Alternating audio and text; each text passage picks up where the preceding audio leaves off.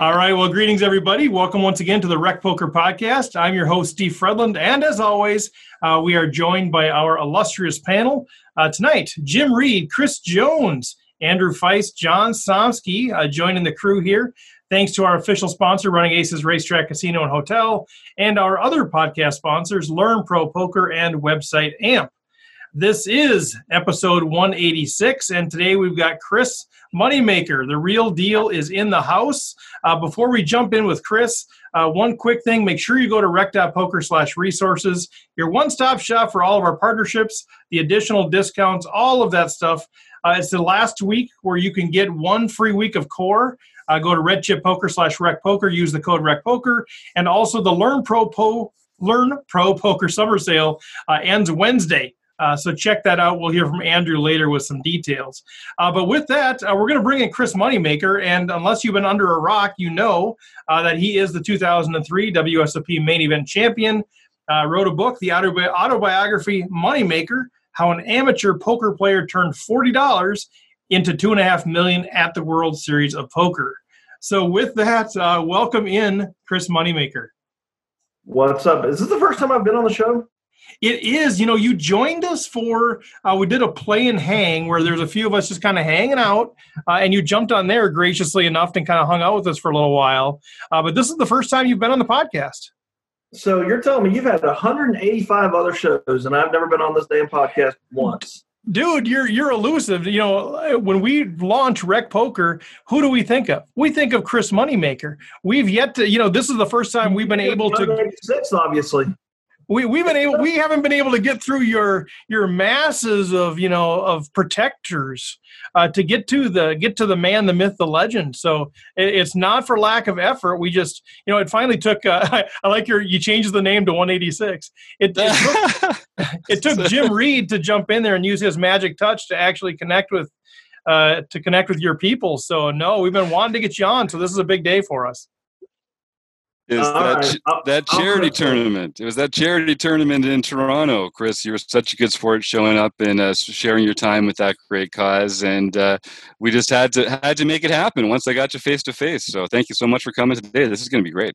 Yeah, my pleasure. That was a fun event. Unfortunately, I don't know how many events we're going to be having like that in the near future, but uh, mm. no, it's been a long time since I've been out on the road. Um, I would say I'm getting homesick, but it's not too bad here yeah. well, we're now let's make sure everybody's up to speed on where home is now. Home is just outside of Memphis, Tennessee. Um, I live down in Olive Branch, Mississippi now. Um, my wife's from here. That's kind of the reason why we live here. Although I've been trying to force her to move for the last seven or eight years. Um, I thought I had her for a while. We were all, we were looking to move to Vegas or to California, um, but you know, I had her almost in the boat and she got off the hook. Uh, I'm have to throw the line back in the water here after the quarantine's over. I'll be honest, with the quarantine going on, we couldn't have been happier of having where we are because we have a lot of land, we have a lot of room, and it's made it. I mean, if we lived out there anywhere else, I think we would be really upset. We're out of, away from everybody, so you know, riding four wheelers, riding golf carts, swimming in the pool, and avoiding people. It's been really easy compared to a lot of what a lot of people are dealing with. So I'm kind of glad we didn't move during this time. So, but if we don't have another pandemic, um, then I want to get out of here. well, you said Olive Branch, Mississippi. That sounds like a pretty peaceful place. It's country. It's quiet. it's country. Well, let's, you know, we, we have so many questions and the panel will be kind of firing in from time to time here. But, uh, and I know you've been asked, you know, the same question over and over again. So we'll try to be a little bit creative in what we do. But uh, I think for me, uh, the most interesting piece of your journey that I'm intrigued by is, you know, it's the moneymaker effect. We're, we're familiar with the story. Uh, you know, the, the average attendance was, you know, 600 or whatever. They had 800 people play. 839 was the field that you got through when you won the main in 2003. The next year it triples to like 2,600 people. Uh, the moneymaker effect is something people have quoted all the time, and we can talk about that. But I'm most interested in now as we here we are 17 years later. Uh, if, if how you feel about that like you're you're a piece of poker history you know your name gets put out there quite a bit when we talk about the growth of recreational poker like is there is there a pride in that or is there what's what's sort of your reaction when you hear that or are you kind of sick of hearing about it I'm not sick of hearing about it. It's you know the reason I still have a job and I'm still kind of relevant. I, I, do, I do love it. I mean, I love having fans. I love um, this part of it. I'll be honest. When I first won, I didn't like the limelight. You know, I was really nervous. I couldn't do interviews. Like I probably couldn't do this here with you guys. I would have been too nervous. Um, obviously, I've gotten over that, but um, I wouldn't change it for the world. I love every second of it. Um, you know, it is kind of weird. 17, what, 17 years later that, yeah. um, uh, you know, I'm still relevant. Not even when I don't play a full schedule, I don't do a whole lot. Um, you know, I think some of the younger kids may not know who I am as much. Some of the ones that are just now coming up, but anybody that's you know been playing for 10 years uh, obviously knows who I am. And I've only been asked in a poker room twice now uh, who I am. Um, outside of that, everybody's known. I was in Uruguay once, and, and I was in Russia once, and um, I got asked twice, "Who am I?" But everybody, everybody at the table, you know, looked at him like, "What in the hell was your problem?" You know, everybody so, instantly knew who to pick on. Yeah, right. well, is that? I mean, how is that then? Like the the whole, you know, you're you're a country guy. You don't you didn't like the limelight at first, and you're instantly like overnight a very recognizable figure, name you know had to get used to it but what is that like to be famous to be to go into a poker room and everybody knows who you are whether it's whether they're up in your face or not is one thing but just everybody knows who you are that seems like kind of a, a surreal thing it's definitely surreal uh, i got really fortunate in a lot of ways one um, my episode didn't air we played it in march and it didn't air until august so i got a little bit of a breather between when i won and when i got famous um, I did David Letterman. I did some other shows leading up to that. So the first show I ever did was David Letterman. I told him they're crazy. There's no way in hell I'm doing it. You know that that's just not going to happen. Obviously, I got talked into it. Um, so I did that. Good Morning America, 2020, Cold Pizza, all these different shows, and um, it really got me ready for when it started airing on TV. Um, when it first started airing, it wasn't really that big a deal. It was a seven week series, but by the end of it, when they started to re-show it all the time. And by the time the World Series rolled back around again the next year, yeah, poker had taken off massively and you know just really exploded. And it was you know pretty cool. My second tournament uh, that I played was the WPT and um, made the final table of that one. And you know so that was really cool to um, have that follow up the main event. And then I kind of just stopped playing for a while and uh, became more of a homebody, I guess. Um, but then I started traveling a whole lot again, and ever since I've been playing. But I like playing the lower stakes. I like having fun. I like the rec poker side of poker. Um, when I tell people, you know, why I don't win 10Ks, I play about one or two 10Ks a year. It's hard to win when you don't play them. Yeah, and you've been a, a, great contributor to Rec Poker. I mean, I know you've, you know, in terms of what your writing has been and those sort of things, like people can relate to you, but you also, it's not just, oh, here's a guy who just happened to win this one big tournament. You know, you've been able to give strategy and give some input to to recreational players playing those smaller stakes. I know you've written parts of books and and that sort of thing. So, you know, what what is it, I guess, about the smaller stakes that's the draw? What what is it that kind of? I, mean, I never wanted to be a poker player. I mean, that was never my my dream to yeah. be a poker player. I, I like the um, having a steady paycheck. I like the, the consistency and the the safety of that. Um, but after getting second and then working reworking my deal with Poker Stars, I realized it was more profitable to quit my job and become a full time poker player. Um, that being said, um, I didn't want to go risk my whole bankroll in playing cash. I, you know, I had a pretty good job. I have a pretty good um, gig with Poker Stars, and they take care of me. So at the end of the day, um, I get to enjoy poker, and I much more enjoy poker playing it at lower stakes with people that are having fun than people that are sitting there and listening to music and not talking and not engaging with people. Um, so if I'm looking to play poker, I'm going to look and find the fun table or the table that's either drinking or just you know cutting up, or I guess today any table that's actually running. Um, but you know, so that's always what I, I look for. I want to enjoy the game. And I think that's why after, you know, 20 years of playing, I still enjoy the game and I still do like it because I don't have the risk or the stress of going broke playing in a big game. And um, I get to have fun when I'm playing. And and take take us back a little to that sort of 2003 year. What what drew you to the World Series of Poker in the first place? Back before it was like I mean, you made it a thing that it became such a bigger deal. But what what drew you initially to it um, before there was the moneymaker effect? Well, I like being in casinos. Um, I like playing blackjack, and I like uh, pit games essentially. But every time I went to the casino, I left broke, and um, you know, it's never really fun to do that. So the movie Rounders came out. Um, me and my buddy started playing poker around the kitchen table. We'd play wild card games, Chase the Queen, Acey Deucey, all those type games, and uh, it was dealer's choice. So you know, um, when it got to this one guy, he always picked Hold'em, and we all cringed and said, "This is the worst game ever." Because at the time, there was only one, two, there was only limit hold. There was really no such thing as no limit Hold'em back then. Um, if you went to Tunica, you could play limit Hold'em, and that was it. So we would play one, two limit Hold'em and just fold on his, so we would get through it real fast. So we could go back to play the match spot games. Um, but over time, I started going down to Tunica and went to the casino and realized that I could go in there and not go broke, um, which was really great. And then one trip I was down there and someone told me, hey, you can play online poker. You know, go to Poker Stars, check it out. Went back home, thought, well, this is going to be a scam, but tried it anyways. It's like, hey, this isn't too bad. And, you know, started playing. And next thing you know, I turned $86 into 2.5 million which I wrote a book that said 40. yeah, you know, I thought I, I, saw both of those things. Why did you go with 40 instead of 86? Honestly, I thought it was 40. Uh, the night that I, again, you gotta realize I was again the most nervous person on the planet, and I won the World Series of Poker. And that night, they put all these uh, microphones in my face, yeah. and you know they started asking me all these questions. And it's three o'clock in the morning, and they're like, you know, how much was your buying? How much did you get in for? And I'm like, I think it was forty dollars.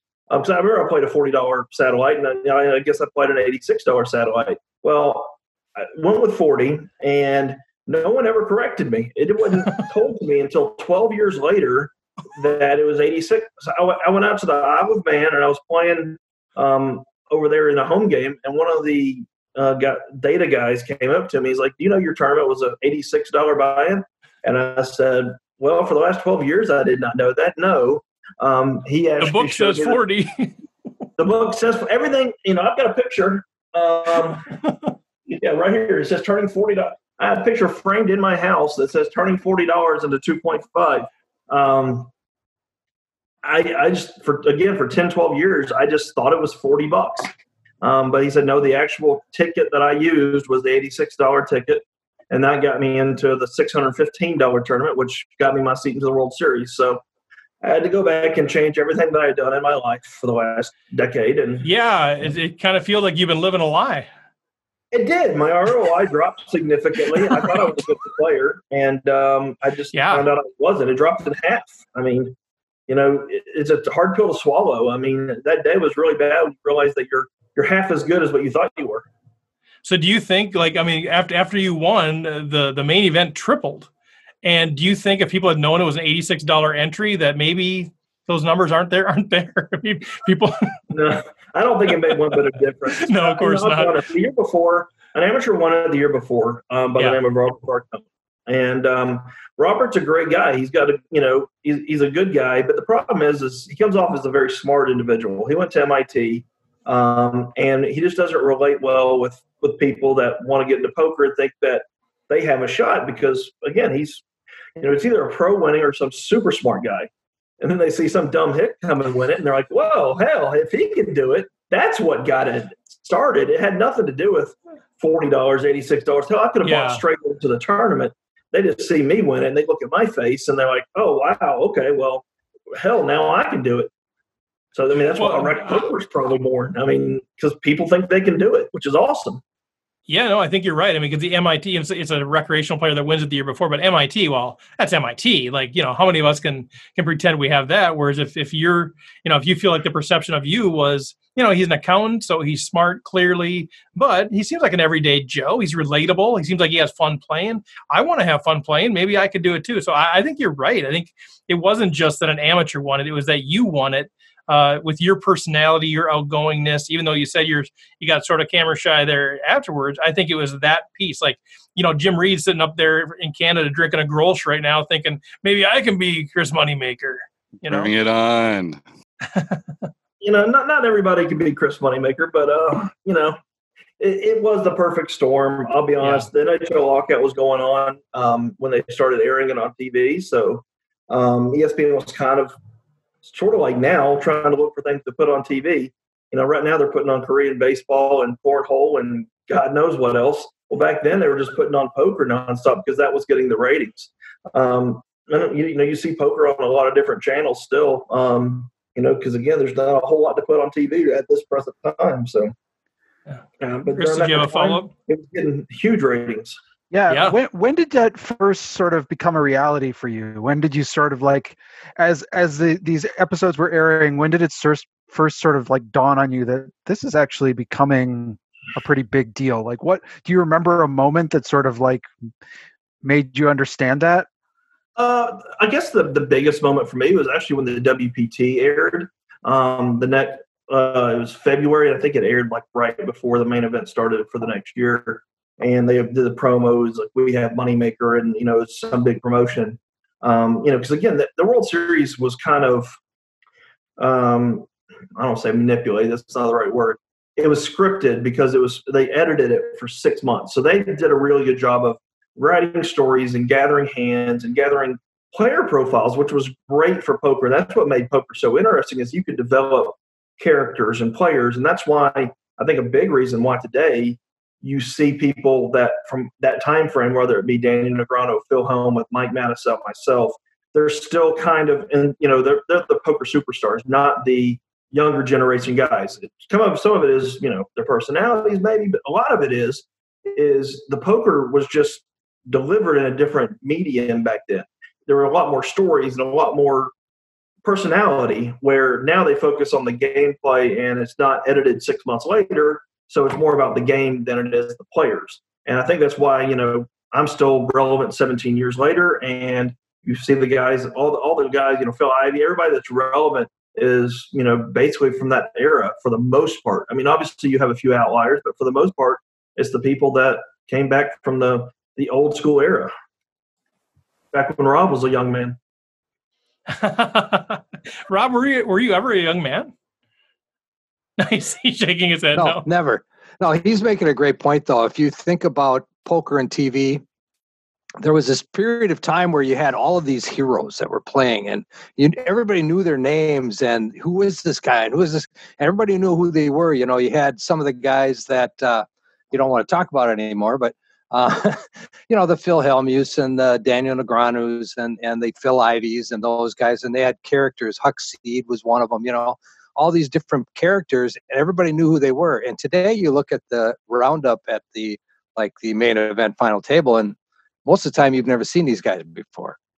So there was that period of time right right after the moneymaker effect where there was a huge amount of really personalities in poker that everybody was knew who they were now everybody puts on their headphones and their sunglasses and nobody knows who they are and they they don't talk and they don't they don't have any personality so nobody gets into them or anything. So yeah it was a it was a different time definitely. So so what do you think it'll take to have another poker boom? I mean do you think that's even possible in this day and age or is that sort of a one time thing, or what what would it take to see kind of the next wave of poker growth? Well, you know, there's two things. One, you know, it's never going to be like it was in 04, 05, 06 because you had millions of people coming to play the game that had no clue what they were doing, and there was no literature out there to teach them. So it was basically just a free for all of whoever could take the money fastest. Um, the only way that we're going to see any kind of boom or explosion like that is going to be um, if the United States legalizes online poker uh, nationwide. And also, you see emerging markets like India and China coming on. Um, there are mass growth going on in, in those areas. And obviously, if women come into the game, there's, you know, women back in the day, I mean, I would say, you know, 1% of the field was women, and now you're inching on maybe, maybe 5, 10% of the field might be women today. I mean, it's definitely grown 10x factor probably, but still there's you know obviously a big growth um, area there. Um, but the problem is, is you're never going to get what everybody wants is the boom where everybody came in and didn't know what they're doing. Now there's right. so much material out there to learn that even though people will come in and start playing, they're going to come in better prepared and better. You know, they're not going to just be literally punting off money. Which I mean, I could take a person, teach them how to play poker in two hours in 2004, send them to the casino, and I can guarantee they were going to make money. Uh, you're never going to get that again, unfortunately. Um, so if you're looking for just like free money flying from the sky, it's probably not going to happen. But there's definitely some things that could develop and give us a um, boost in player numbers. So here's a question from uh, one of the folks that's listening in. Uh, Rob Adsom asked you this question. Uh, I'm sure you've answered this question a million times, but can you talk about what was going through your mind during the famous King Seven bluff against Farha? Did you decide when you made the turn raise that you were following through on the river? What range did you put Farha on, uh, etc.? Yeah, I mean, first of all, we got the heads up. We talked about doing a chop, and right, and when we were talking to him, that I had a two to one chip lead, and uh, Sam thought he deserved more money, like more than half of the money. And I said, split it in two and play for the bracelet. Um, he said, well, he thinks he deserves more. We should just put all the money together and play for it all. Huh. Um, so immediately, you know, it's a slap in the face thinking he's that much better than me. So I basically told him to F off and let's play.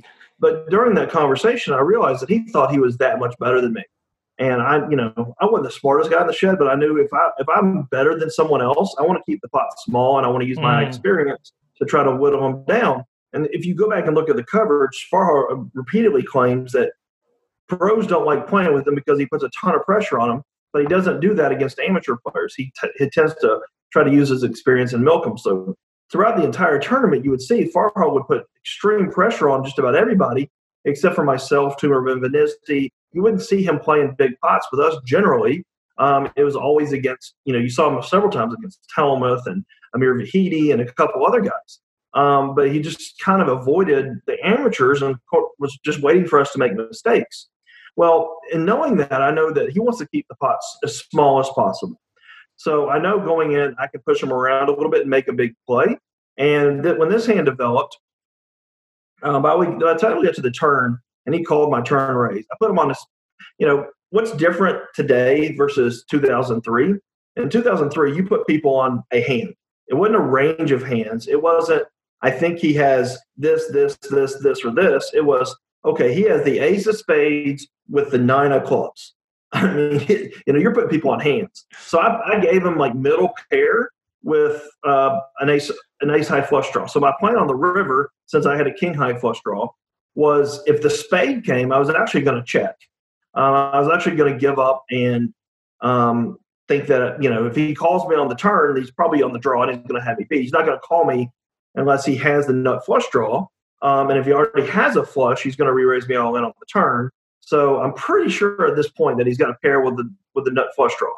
Um, and that's kind of what I put him on. And so when it bricked off, I knew if it didn't come a spade, uh, if I hit my straight or if it came a brick, I was going to fire all in no matter what. I was going to follow through. I'd already made my mind up um, that you know I was firing anything that wasn't a spade. And if a spade came, you know I was going to check. And if he ended up betting, I was going to have to make a crying call. And you know I don't think I'm ever folding king high flush there, but um, it definitely would not have been fun. I don't. I didn't want to. Honestly, I, you know, I was sitting back thinking um, on the turns, like I just hope a spade doesn't come. Um, you know, I hope I don't hit one way on my hand.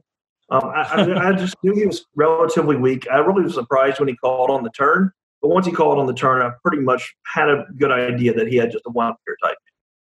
Um, and again, this is you know a different time. Um, that, the way I played that hand, the way I looked in that hand, um, I would have snap called myself t- today.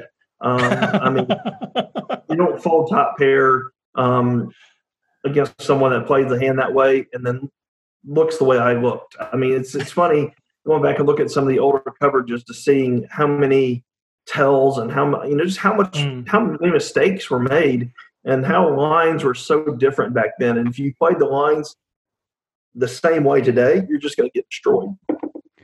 So that's that's so interesting. Oh Go ahead. No, said it worked in 03, but I don't think it's working in 2020.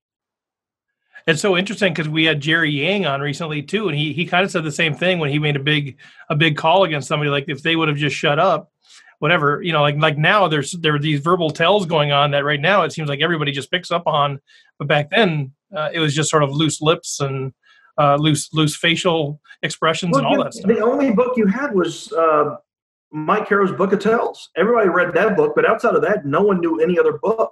And basically, the, the whole premise of his book was strong as weak and weak as strong. So, I mean, other than that, no one knew to not talk or not, you know, they didn't know what, you know, scratching your nose or uh, right. looking down at your chips, how you held your cards, all, all these things that you look for now. They didn't know any Not, not, no one knew it.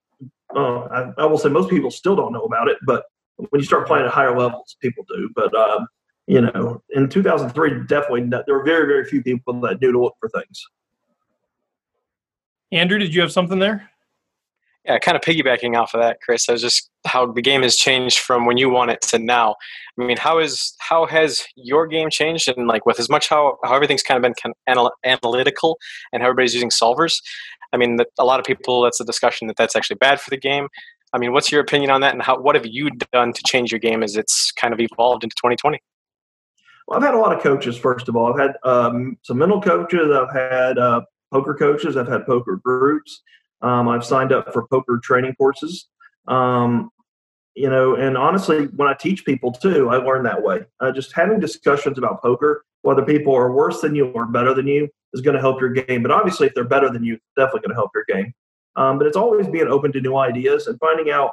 You know, one of the biggest things I was always good at was when I made when I busted out of a tournament or I made what I deemed a mistake in a tournament.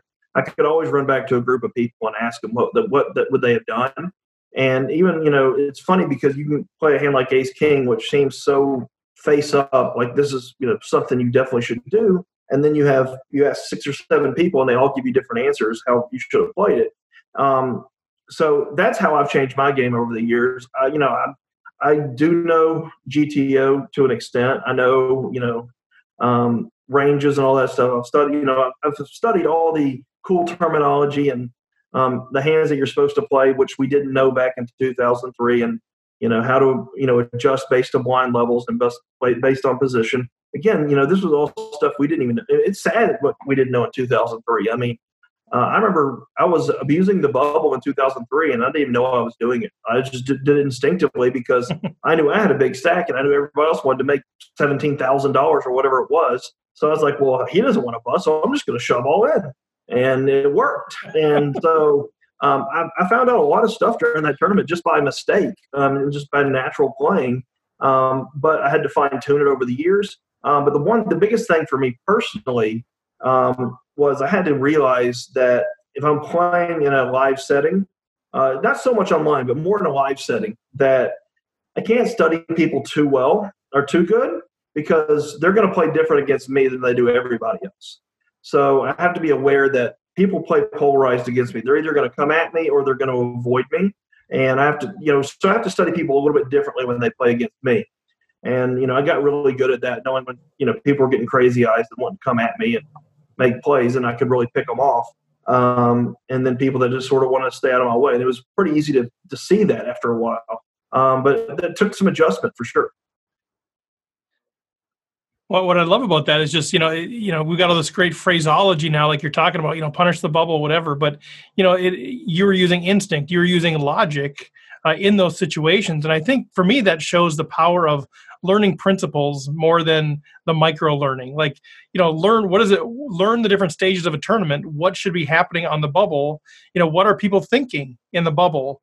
You know so you, the, the micro learning is good. Maybe the solvers are good but just these principles of saying just asking yourself what's going on here in the dynamic of the tournament right now? And then how do you adjust to counteract that? I love that. And the other thing of course i love because you know we promote it all the time on the show is learning community. Like especially recreational players that we don't have 40 hours a week to commit to learning. So spend an hour or two a week with people that are all learning different things and then you know study a book or study a video or talk about your hands. I just i'm such a huge proponent of learning in community. Plus it's just way more fun right? You build relationships. That's it. And i'll be honest you know when you talk about these solvers and talking about gto um, it's great when you're playing a 50k buy-in against elite competition but if you go take your GTO and you go try to play it at your local casino in the fifty dollar bot nightly, you're going to get chewed up and spit out. I mean, you got to play exploitatively there, or you're going to get killed. Um, you know, when you're playing against top notch competition, yeah, you might want to veer towards GTO and play a little bit more optimally, sort of like the whole Kill Phil back in the day where you just move all in pre-flop. You play, you know, the the the proper ranges against good players. Um, but even now, I mean, I think you know, even more now. I've, I've been uh, playing suboptimally against professional players even more because uh, there've been all these solvers are coming out and you kind of know what what ranges they're playing and you can actually you know play a little bit more uh, suboptimally against them and uh, do quite well. I think the exploitive style is definitely the way to go when you're playing cash, and it definitely doesn't hurt in tournaments. So, what, what sort of advice would you have then for the recreational players? Most of the folks that are listening to the show are they're playing home games, they're playing bar leagues when they're open, they're playing the you know hundred dollar under tournaments at the casino, and then you know sometimes moving up or whatever. Uh, and but they want to they want to play, they want to have fun, they want to build relationships, but they do want to get better. So, what would you advise for those of us who are in that camp that maybe just have a couple hours a, a week or a few hours a month to devote to this game that we love? Well, it's not rocket science. I mean, the first thing is, you know, the, the biggest and most important thing you could ever have is bankroll management. Uh, you know, don't go try and play a thousand dollar tournament when your bankroll's, you know, fifteen thousand. Um, you know, you, you need to be able to realize what is good proper bankroll management. First of all, after that, it's just really, you know, to get good at the game. You you again, you talk with people. But like if I go into sitting down on a bar league game, I can sit down and I can tell you who can play and who can't play within five minutes you look for people that come in with backpacks on. Anybody that shows up at a bar league game or a, a small buy-in game wearing a backpack, you know they kind of know what they're doing. Um, you watch for people that try to teach you at the table. Usually, people that teach you at the table think they're a lot better than what they are. Mm-hmm. And you, one thing you just got to realize is, as you're sitting at the table, it's more about observation. You look and say, okay, this guy's just having drinks. He's here for fun. So I'm never going to bluff this guy. This guy over here with his backpack thinks he's really good. So I'm going to bluff this guy. And you just go from there and start paying attention. The game is more observation than anything else. I mean, you don't really have to go study the game so much. You just have to study what your opponents are doing and then just pay attention to position. Position is so crucial in poker. And mm-hmm. as an amateur player, I think that's probably the biggest overlooked um, thing, or the, the two things I think amateurs overlook more than anything are playing position and then stack sizes, knowing how to adjust to stack sizes when you know you're playing off a 10 big blind stack versus a 50 big blind stack. And anytime you play in those bar league games, you know that you can go from a 100 big blind stack an hour ago to a two big blind stack, and you didn't play a hand because it moves up super fast. So you have to know basically, if I if I was to learn anything, I want to know how to play under a 20 big blind stack. I want to perfect that part of my game because first of all, most bar league players don't know how to play that. Second of all, you're going to be there very quickly in most nightly tournaments and things like that. So if I was going to spend my time, that's where I would spend it. Learning my call fold ranges, learning my or learning my my shove ranges, my call ranges, and things like that. Oh, it's so good. I, I totally agree with that assessment in terms of you know the, the the position, the stack sizes. I think that is the thing because when you play the small and buy-in tournaments, you're playing eighty percent of the tournament at forty big blinds or less. Like you start at hundred big blinds, and even if it's in a casino, oftentimes within you know three three levels, you know, which is yeah, you know, three levels that give you poker. Then after that, right, which is usually an hour or less, right? Twenty minute levels, fifteen minute levels, and so you know you're playing. You know, I think people are spending their time learning how to play two hundred big blinds deep when they're maybe going to do that once a year, once every two years, uh, that kind of thing. And, and the, the observation thing, I, I think, is super interesting too. And it seems like you just kind of naturally understand human behavior more than some others too. Because I think some of us, or at least I, struggle with okay, I can observe everything in the world, but I have to make the connections. Okay, what do I do with that? oh, okay, well, they think they're better than they are. Okay, great, great observation. I need to know what to do with that. And I think that's maybe some of the off the felt, you know, discussions that we need to have are okay, what do we do with that? So I'm not trying to figure it out on the fly. It becomes second nature. Right. And that, you know, that is kind of, I mean, I don't know, it's always become second nature to me is, you know, what, what is someone's motivation in being there? Um, obviously, if you show up and play the main event, you kind of know. But even even when you're playing the main event, you know, I start up conversations with people all the time, and you know they'll tell you their whole history as you're sitting there. Um, you know, I was playing in a game. The guy told me he played one, two, and won a group, uh, a home game satellite to get to the main event one year. I mean, I, I know this guy's scared money. I know that I'm going to brutalize this guy.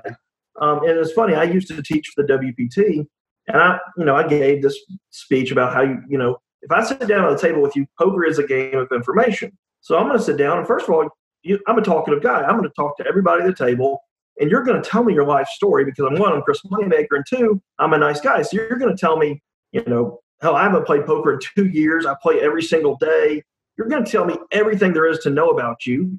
So I go, we're at the poker camp, and then we have the tournament later, and we're about ready to play this tournament. And I'm sitting there, and this young guy sits down next to me, and I'm like, "Hey, how you doing, man? Nice to meet you. I'm Chris." Yada yada. Start talking to him, and this 80 year old lady comes up behind me, and she goes, "Excuse me," and we both turn to her and look, at her like, "Do not talk to this man. He is not your friend. He is trying to get information from you. Do not talk to him." She was in my seminar, and she she heard, and she came over to protect. This oh, that's fantastic! in the tournament, so um, I was like, all right, fair enough. he is not your friend. I tell people all the time when I'm, when I'm talking to you at the poker table, I might act like I'm your friend, but I'm there to take all your money and make you cry. I mean, you know, I, I don't want to hurt anybody, but if you're at the poker table, you should be playing with money you can afford to lose, and I want to make you lose it all. And I, I want to be the one to, to cause you to lose it. Yeah. Well, yeah, of course. I mean, I don't want to, I don't want you to get it. It needs to all come to me eventually. Right. Speaking of not wanting to give my money to anybody, John, did you have something? John, are you on there? Uh, he might be. He might be having problems. I know he he wants. To. I think I something. got my audio fixed now. There we go. John, John, John likes sort of these dramatic pauses. He likes us to wait for him. You know, it gives him sort of a power trip. So, okay, here you go, John. I've been waiting for him to move. anyway, I was going to say you've been playing uh, poker for a while, and you're still pretty passionate about it. What out of anything you could play, what is your favorite thing to play these days? Mixed games. I mean, I'm I'm more um, playing eight game mix or you know dealer's choice type games, something to keep keep it fresh. Especially if we were to play shorthanded in these times, I wouldn't play unless it was mixed games. Um, no limit's great and all, but um, you know, there's only so much you can do with two cards. So give me mixed games. Let me play a wide range of things, and uh, that's what I enjoy doing. Most of the home games that I play, we play mixed games. Do you have a favorite mixed game? Uh, I like them all, to be honest. Um, if I had to say my favorite, it's probably Omaha eight or better. Um, but I also like Razz a lot. I get really shitty cards, so I'm good at that. Maybe I, I, I think, should pick up Razz.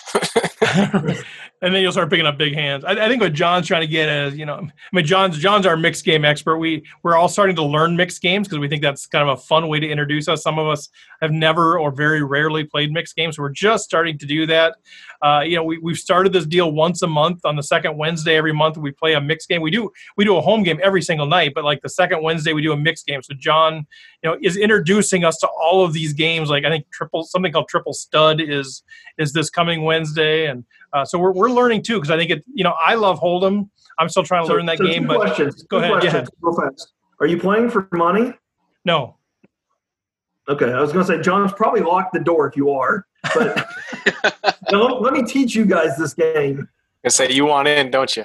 yeah, I got something you guys need to know. No, we we just do a free. It's a free home game on Poker Stars uh, every night. We just we play for a little bronze pin and uh, shout out on the podcast. It's just a fun way of building community. And so yeah, so if we talk you into playing uh, playing on a Wednesday night, you can crush us in triple stud. Yeah, I love it. You know, I play home games just about every night with a different group of people. You know, we'll have I play in a, like a little minor celebrity home game with some other pros. I play in a there's a a bunch of pros that we, we play together. Actually, we play every night in mixed games a lot. Um, so we're always splashing around on home games. And uh, with this pandemic, you know, you can't play online poker, you know, legally. You can't do anything. So home games is really where it's at. Um, and it's, you know, what we love more than anything is getting on Zoom and um, needling people as, as we bust them. I mean, it, it's fun when you, uh, see either a poker pro or an actor that you've seen on TV, and you go over a bad beat, and you watch them cringe in the in the screen and laugh at them. oh, we've started doing that too, where we supplement it with the Zoom thing. So if if you're ever interested, I mean, obviously you got a million things going on, but if you ever want to jump on our home game, let us know. We'll put you on the Zoom, and we'll we'll we'll talk about playing triple stud with you. I'll be I'll be honest. I used to have a million things going on. I don't have a million things going on anymore. don't tell I me that, dude. I'm going to be all over you. I'm going to be up in your business. Oh, you're in trouble now, Chris. That's bad news, man. Well, listen, I won't play home games where you're playing no limit, but if you have a Wednesday night or something where you play a mixed game, I'll come on and, and educate and help and um, answer some questions. Well, let's we'll we'll talk about that seriously. So like July July eighth, we're playing triple stud. So we'll we'll, we'll talk about that deal. We'll we'll put a bounty on you if you end up playing. We'll give somebody a hat or something. But uh, yeah, we'll see if we can work that out because that would be so fun. People would me? love that. What's that? What kind of hat do you send me? Uh, uh we'll send you a rec poker hat. Yeah, Andrew's got one there. Andrew's got one right, right there. I'll take it. I'll take All right. we got another question. I know we're going to wrap up pretty soon, but Jen Nelson uh, wants your perspective on what the likelihood is of the World Series having a live main event this year, or are we just are we just should we just assume we're out of luck until next year? Well, are you talking about a live main event somewhere outside the U.S.? I think that might be a possibility. I think she's probably referring to the Vegas. I know, know what she's. Vegas. I think she, I know yeah. what she's referring to, but yeah. anybody, I, I would assume most of you guys are in the U.S. Yes. Um, and as you all know, we suck at this virus. So I really don't think that we're going to have live poker um, safely. And I don't see any live tournaments going off this year. Yeah. Um, I would be really, really shocked. And I think it would be ir- almost irresponsible for someone to have it in the U.S. Um, I could see something like WSOP Europe or WSOP Asia, something like that, you know, where the, maybe they've got the virus more contained and they just don't let Americans come. Um, I could see something along those lines, but um, I'll be honest. I mean, mm-hmm. I just don't know how, with what we have going on in this country right now, how we're going to be able to hold, get together, and have a mass just poker tournament. It just I just right. don't see it happening because this this time frame right now is where we're supposed to be going down in the virus. It's summertime. It's supposed to be poof magically going away, and it's not. So um, I can't imagine. You know, they're talking about delaying it to the fall um, the fall just uh, is probably going to be much worse. So I, I, don't see it. Yeah, that, that's so well we said. I, I do agree. I mean, you know, maybe we have a uh, have a hybrid where they do online and it merges at the end to, uh, you know, a final table or two of, of, real life poker. I think there's been some discussions about that. Um, but then again, you get to the situation where you know, I'm in Mississippi. I have to travel to New Jersey or Nevada to play. Um, I'm not going to be playing in the in the World Series of Poker this year, so I'm not going to risk myself or my family to go travel and play um, when I don't right. have to. Um, and that you know that's a big you know risk for some people, and yeah, you know, big expense too. No, for sure. Well, any uh, any other final questions from from the panel or from the folks that are listening on the line? I'll give you give you just a couple seconds here to either unmute or chime in. Uh, Chris Jones. And then Rob? yeah, just I guess one one follow up to that. Um, speaking just speaking of kind of online poker and and uh, you know you're somebody who's who's tapped into a lot of like sort of the online poker world at least you've been an ambassador for them what what is your thought about the likelihood or the outlook for online poker in the us I've always been very bearish on it. Um, unfortunately, I don't think you know it's something that's on the top of people's radar, and I don't think politicians really understand the amount of tax revenue it can generate because of the states that we're in. We don't share liquidity, and there's just not enough player base there to generate enough revenue. Um, when you start talking about sports betting and things like that, well, that's a lot more money, and that's why you see sports betting getting legalized around the U.S. Um, that being said, you saw small progress being made in individual states. If you see a state like California, New York, Florida, Pennsylvania is a big state. Um, that you see some of these states that these bigger states that get it and they start seeing the tax revenue generate, then you'll start seeing more and more states come on because you know these states are going to be really cash strapped, especially from this virus. Um, but I think the virus has definitely killed about anything, any kind of momentum that was going on. I just don't know if they're they're not meeting or they're talking about other things because I haven't heard anything about any states legalizing since um, before this the virus took hold. So um, if we ever get back and start getting normal, I know that you know we have states like Florida and Michigan are both relatively close. Um, they've both you know had bills ready to go and almost been legalized. I know there's another state that I think's been legalized. I want to say it's West Virginia or Wisconsin, something like that. Um, I know there's another state that should have online poker here starting up. Um, I think it's been approved and it has to be like another year from now. Um, but I could be wrong on that. I just, again, I haven't looked at it since any of this stuff started. Um, but a long way to answer a simple question. I don't think it's going to happen anytime soon. I'm a rosy person, aren't well, you're you're you're a logical, honest, transparent person. That's I I love it, man. Rob, did you have something? Yeah, I didn't have I didn't really have a question. I just want to thank Chris Moneymaker for being who he is because I think of all of the interviews that I've heard on different podcasts throughout the years, one thing has always shined through is that your love of poker and the way you want everybody to be able to enjoy it. You know, you don't put on airs, you don't put it on like I'm the greatest thing in the world. You're just so real, so down to earth.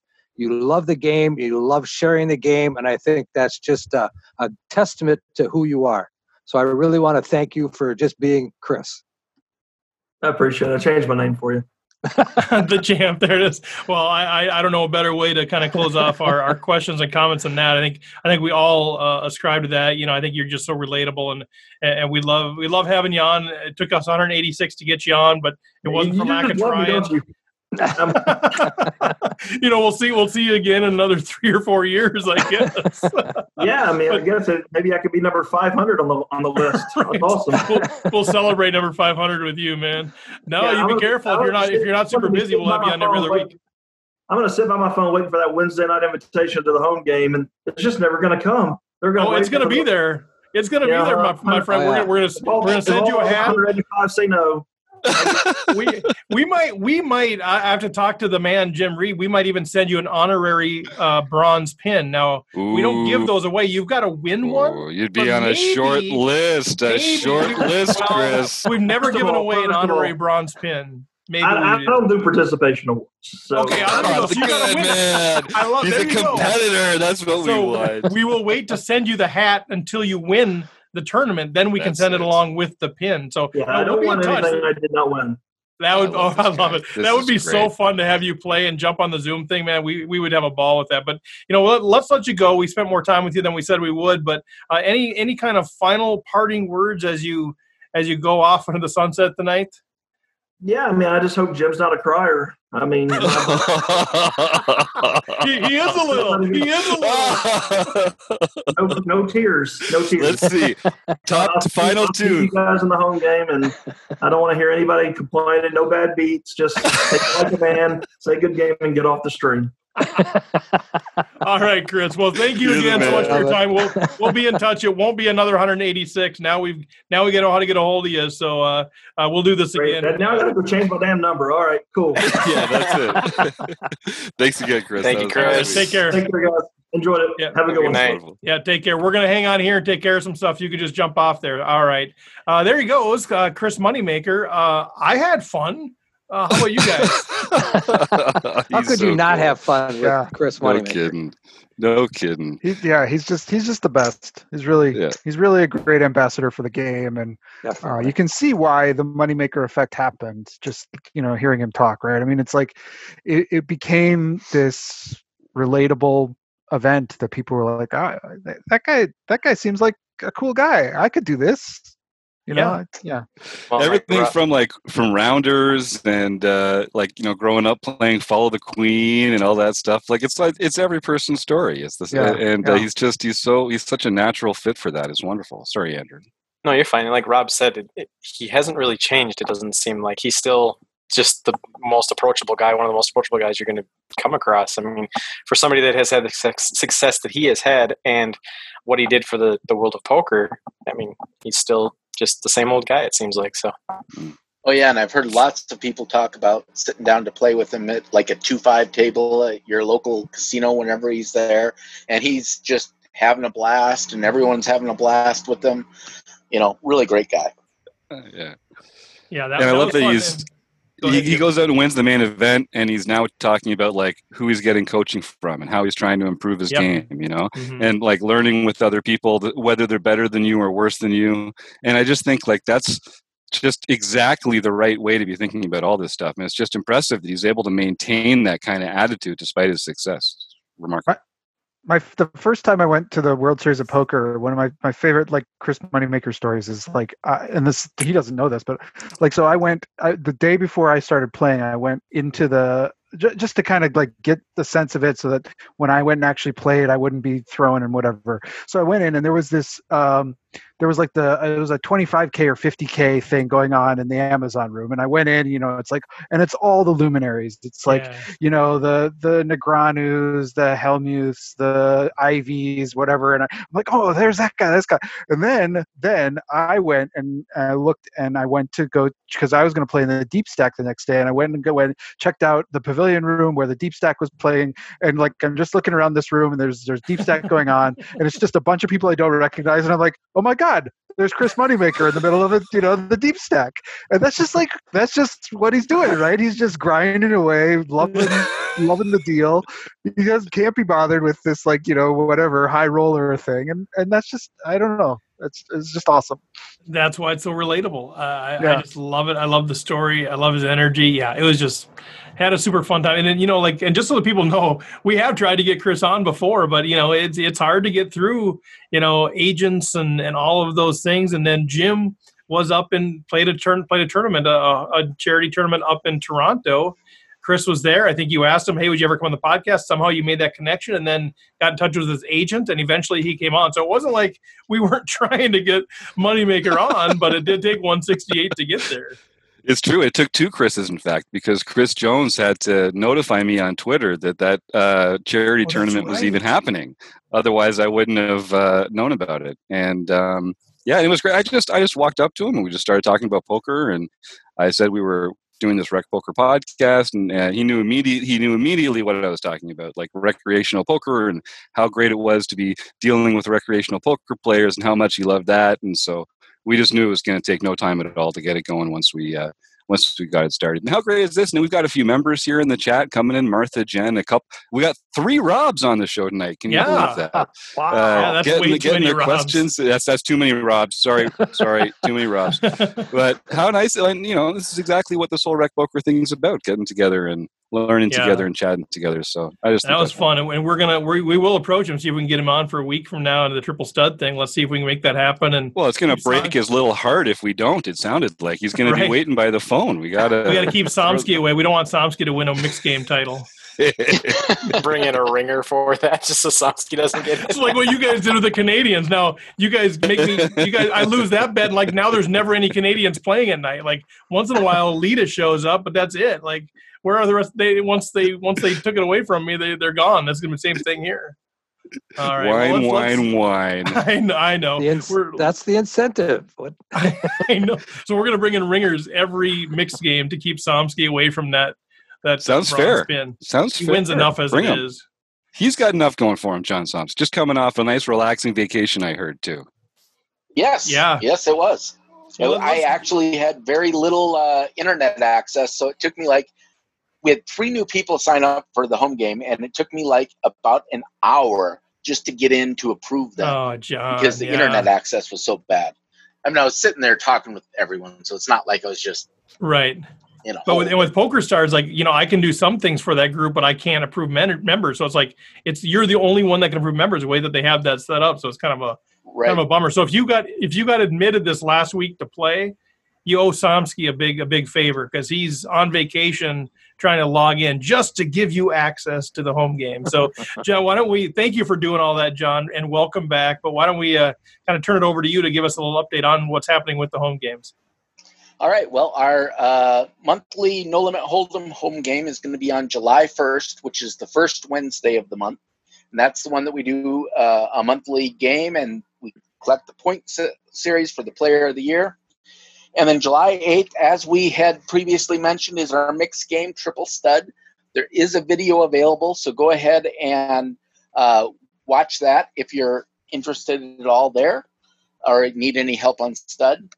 Um, on oh, and triple stud, by the way, is just a round robin of the three stud variants. So stud high, stud eight or better, and then Razz. Which oh wait, there's three games. We're playing yes. three games. Yes. yes. Oh my god! I thought it was like some kind of a triple draw, or something. I thought it was a triple draw game. we're playing oh, three different stud, games. There's no draw in stud. I don't know uh, this. Now we're playing three different games.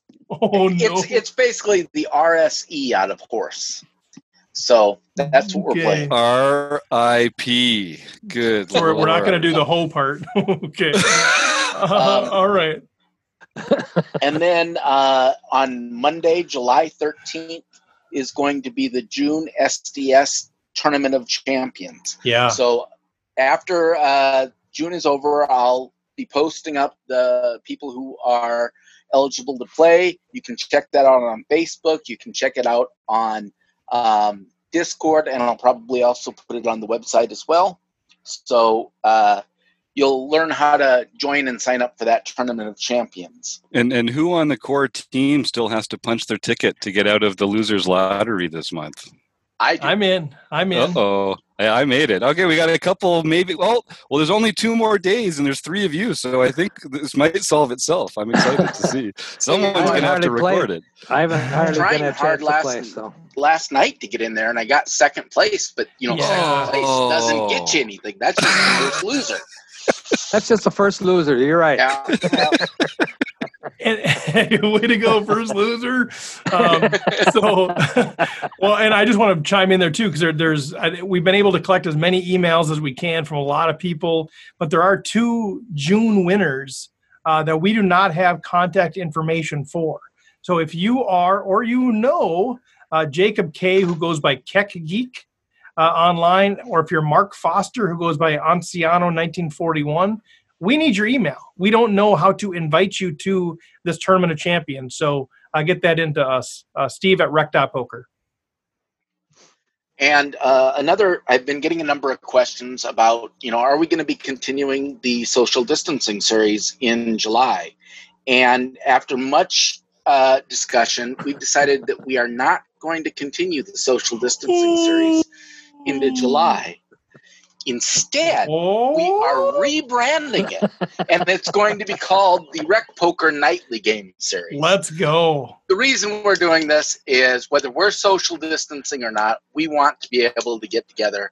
So we're going to be having this for the foreseeable future. As long as you keep on showing up, we'll keep on having the home games.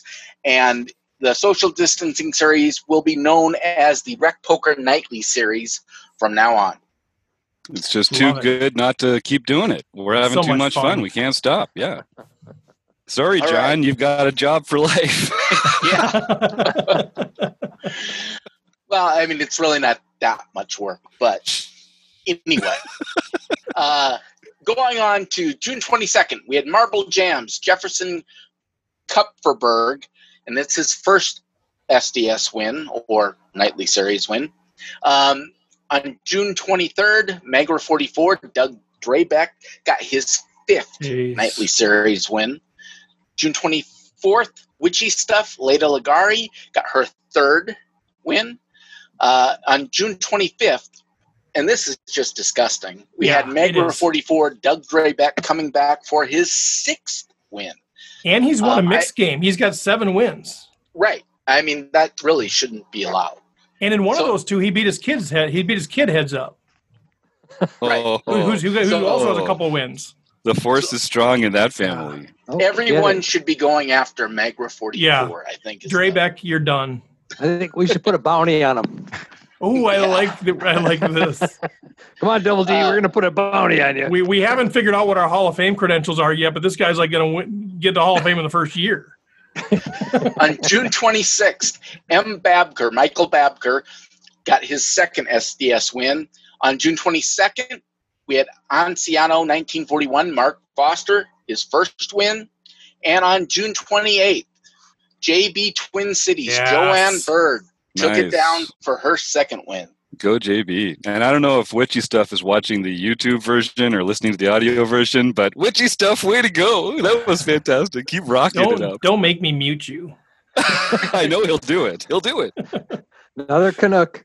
All right, great stuff, John. As always, uh, always on top of that stuff. Thanks for all your work on that deal. All right, what do you say, Mr. Jones? Uh, yeah. So in Memberland, um, July is approaching, and our July month is all focused around bluffing, the art and act of it, um, telling a good story. So we're, um, I think we, we had a really great uh, conversation. We'll be posting the seminar soon, um, so stay tuned for that. And as an author yourself, telling a good story is near and dear to your heart. Yeah, we dipped we dipped into some storytelling theory. um, which I think has some relationship to poker, which was, uh, was it. A fun part of the conversation.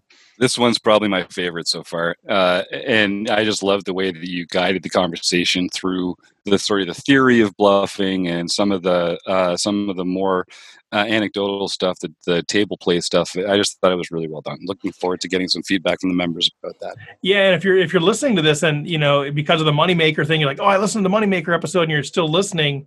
Uh, we did a section from that seminar in last week's podcast just to give people a flavor for the value of these seminars. So go back and listen to episode 167, I guess, uh, if you want to get a flavor for how those seminars work. Anything else, Mr. Jones? That's it. All right. Thank you very much, Andrew. All right, last week we had our Learning with Content partners. We had Red Chip and Learn Pro Poker. Uh, so make sure to go check that out at rec.poker. Uh, our next uh, Learning with Partners will be July 8th uh, at 6.30 p.m. Central Time. So make sure to go ahead and take a peek at that if you have a chance to stop by. Uh, also remember, Learn Pro Poker is still running their summer sale, as Steve mentioned. It does end on July 1st. That's this Wednesday, in case anybody's wondering. Uh, so right now, its membership is $30 a month or 35 or 3 305 annually. So that does end, end on the first. So go ahead and take a peek at that. Take advantage of that. It's a great value. Uh, check that out at rec.poker slash resources. Fantastic. Robert. Hey, we've got our uh, book study coming up on Wednesday, July 1st. Um, we're, t- we're going through the book, The Game Plan by Matt Matros. Um, really interesting way of approaching poker for the newer player, uh, the less sophisticated player, maybe. Uh, adding a little aggression in your game. It's uh, really a fun book. I've I've read it a couple times already. Now I'm just uh, trying to gain the concepts and trying to use them myself as I play, and it's really been a lot of fun. We also had a contest, and uh, a guy named Philip Fuhrer won the PDF version of the book. Now I've I've known this guy uh, who he is because he used to have a a Minnesota poker podcast a long time ago called the CPL podcast. Huh. I used to listen to it. I'm sure John's probably listened to it. Oh yeah, I was. Uh, I think I was even interviewed on it once. Nice. So that must that was probably before I knew you because they haven't uh, recorded anything for quite a quite a few years yeah. now. Yep. But so anyway, he won that. Uh, he won that copy on the uh, contest we gave out, and so we're hoping to see if he can uh, join us for the Wednesday night um, book study. That should be a lot of fun. So that's at six thirty Wednesday night, um, and come and join us. Should be a gas. Yeah, I just started it today. I'm actually really looking forward to the discussion uh, this one's going to bring in. I'm uh, all the way through, almost to the end of the first rules. I'll, I'll easily be done by Wednesday, but I'm uh, I'm really excited to see just the discussion on, on other people's opinions on what they think of this so far.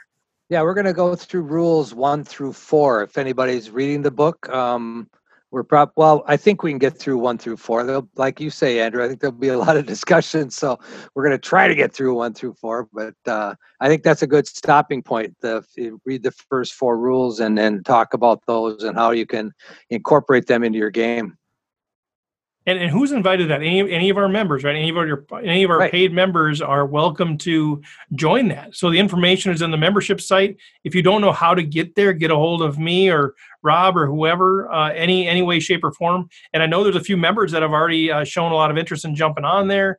Uh, I wasn't able to make the first session, but I did some of the editing, and it seemed like you guys are going to have a ball with this thing. So uh, it seems like a great way to to meet people, to have great conversation, to learn quite a bit uh, and, and grow your game and your community and all that stuff. So I'm super excited about it. Rob, man, thanks for leading the charge. Yeah, we had uh, two members on last uh, on the last one, and that was a lot of fun. We got to talk to a couple of members, and they got to throw in their two cents and talk about some of their experiences. So it's a lot of it is just sharing each other's um, experiences and and the way they look at the different concepts that we're talking about. And like uh, Chris Moneymaker mentioned earlier, there's a just just talking to other people about their approaches. You know you play ace king and seven people have different ways of playing ace king. So uh, nothing is standard and it's all it's all just uh, community and learning together and it's uh, going to be a lot of fun.